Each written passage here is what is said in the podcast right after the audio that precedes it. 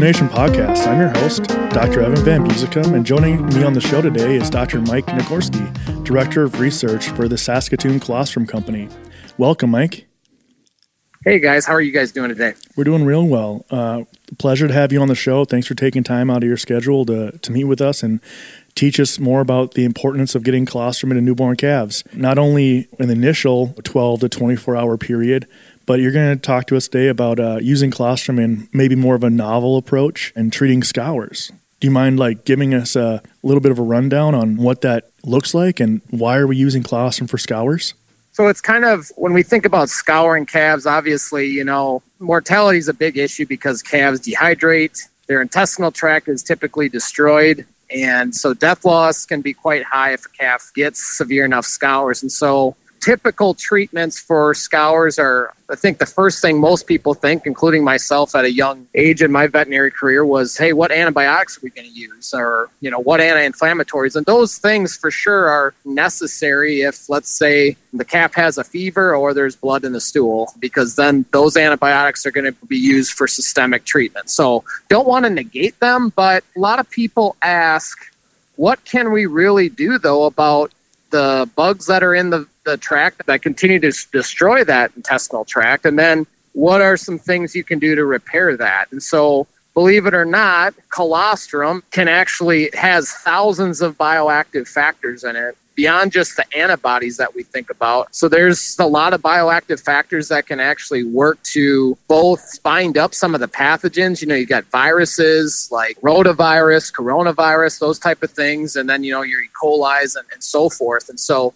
the antibodies in colostrum can actually bind up those pathogens. And so, from a therapeutic standpoint, you can actually use colostrum to bind up those pathogens if the calf is scouring. And then goes to work many bioactive factors in colostrum. So, you've got all natural prebiotics in there. There's over 40 what we call, and I know it's a big term, oligosaccharides. They actually are like jet fuel for the good gut bacteria that we want to grow. So you can, you know, regenerate that. And then there's all kinds of growth factors, growth factors like epidermal growth factor, and those things will actually work to repair the gut. And so you've got a kind of a multimodal, you know, it's not just one product that you have with colostrum and and so it's it's interesting from that standpoint. You mentioned rotavirus and coronavirus and, and a couple other bacterias. Would this I, I, know a fair number of our producers in this area are concerned with protozoal like uh, crypto. Would this work for that as well? Yeah, it will. That because there's actually cryptosporidium antibodies, specific antibodies in colostrum, and so so yes, that that would work as well. We've actually are doing currently a, a challenge study with cryptosporidium where we're we're actually introducing crypto to the calves and then looking specifically at how colostrum treatment acts. And, and we know there's there's previous research that, that shows that. And so we're we but we are doing another study with that uh, just to specifically look at it. It's yeah, it's it's quite interesting. And I, I should mention too, you know, where did this all come from? Actually, believe it or not, bovine colostrum is used to treat many different human diseases, including traveler's diarrhea, E. coli in infants. There's a case study of a uh, person with HIV and that's refractory to upwards of five different treatment modalities, and the only thing that put him in remission was bovine colostrum. And so it's beyond the antibodies. There's there's a lot of goodies in there that obviously are all natural that are really going to help with re- both repairing the gut, but also with some of those pathogens that are present in there. We were talking earlier about how scours are one of the big challenges it's over half of illnesses in calves and 30% of, of deaths for young calf mortality.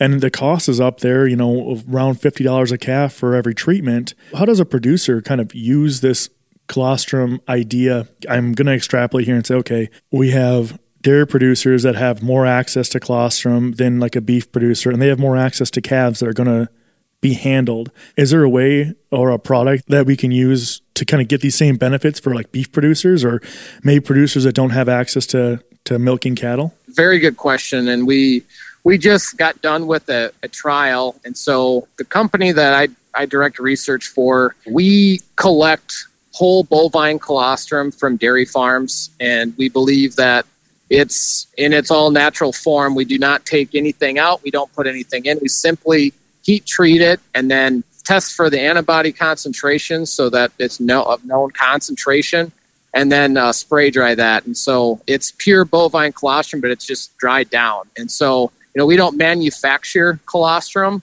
but we do have many SKUs of, of different concentration of antibody concentrations of our colostrum products out there. And so what we did is actually a study looking at scouring calves. And actually, what we did was we did this on dairy calves because you know they're in a controlled environment. We could look at we fecal score them if they had basically if they if they scoured, they were enrolled in the study. And so we looked at treating calves with it was about 140 grams of colostrum replacer powder is what it was and so that's in the whole bovine form.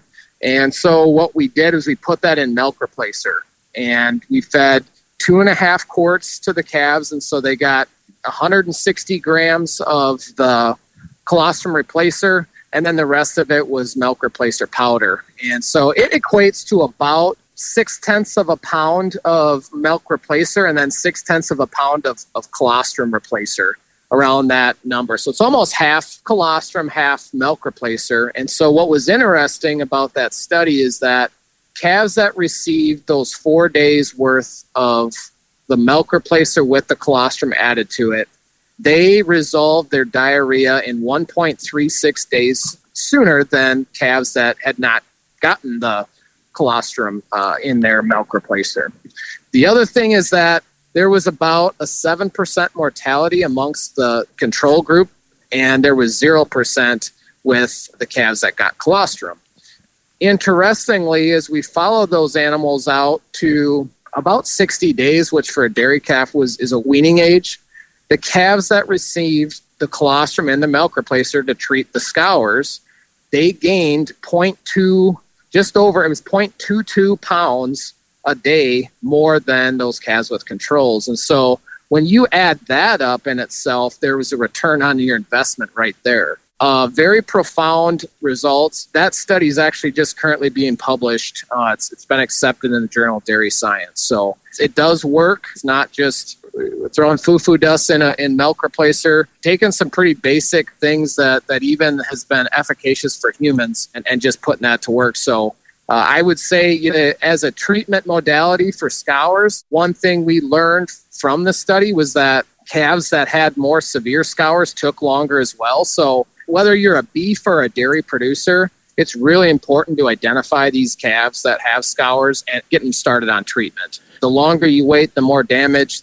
happens in the gut, the more time that those pathogens have to destroy that gut. So it's it's just very important to to be aggressive, I guess you could say, with if you do have to treat them. So we talked about why colostrum is successful and what there is in it that makes it different than just normal cow's milk. What studies, other than the one you've already mentioned with the cryptosporidium, what other studies would you like to share with us and our listeners about the benefits for using colostrum for scour treatment? In calves, this is probably the first study that we've actually done. It was kind of funny. We should have done this years ago and we knew it and we stewed on it for a while.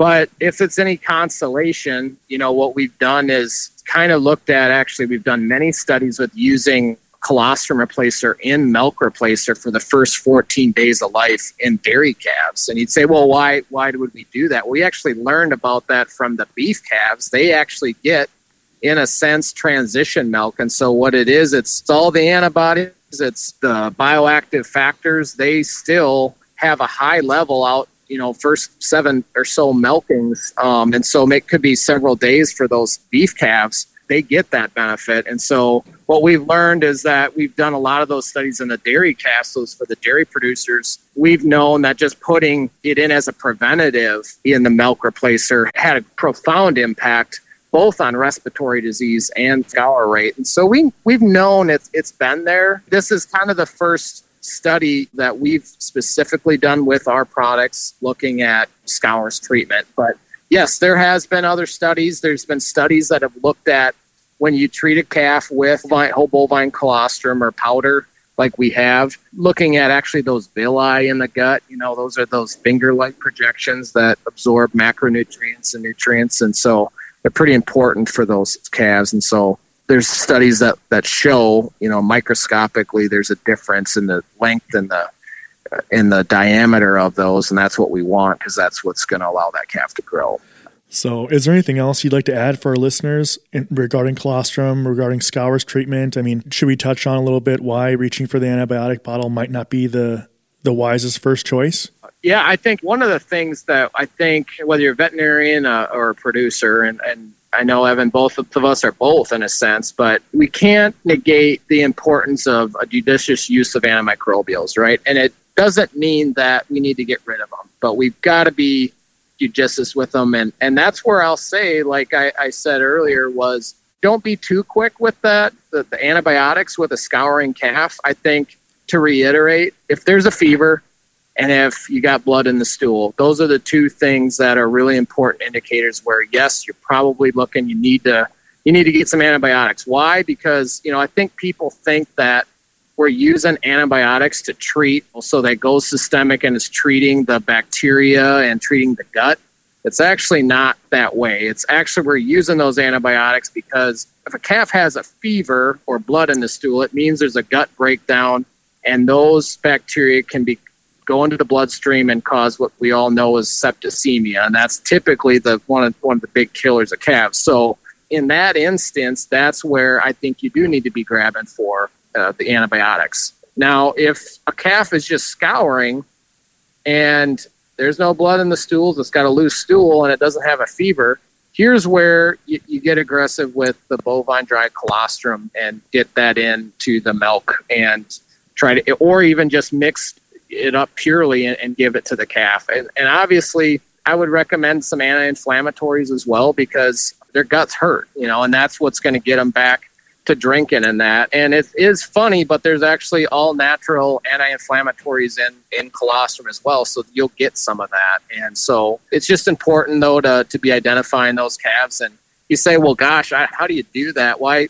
How we do it when we feed cows, and we've got a fall calving herd and a spring calving herd. We every day when we go into a pen of cattle and we're feeding them like with a mixer, or if we're out in the pasture you know, we're taking a look, especially in those first two to three weeks, because that's when we know that this is going to happen. And so we keep a sharp eye on these calves. We make sure we're checking them one to two times a day. And if we start seeing a calf that is scouring, we, we want to identify that and uh, get to get ahead of it if, if need be. So thank you so much, Mike, for your time and giving us a little bit of a look into the future of treating scours. Yeah, for sure. And for our listeners, if you didn't find us entertaining, hopefully you found us useful.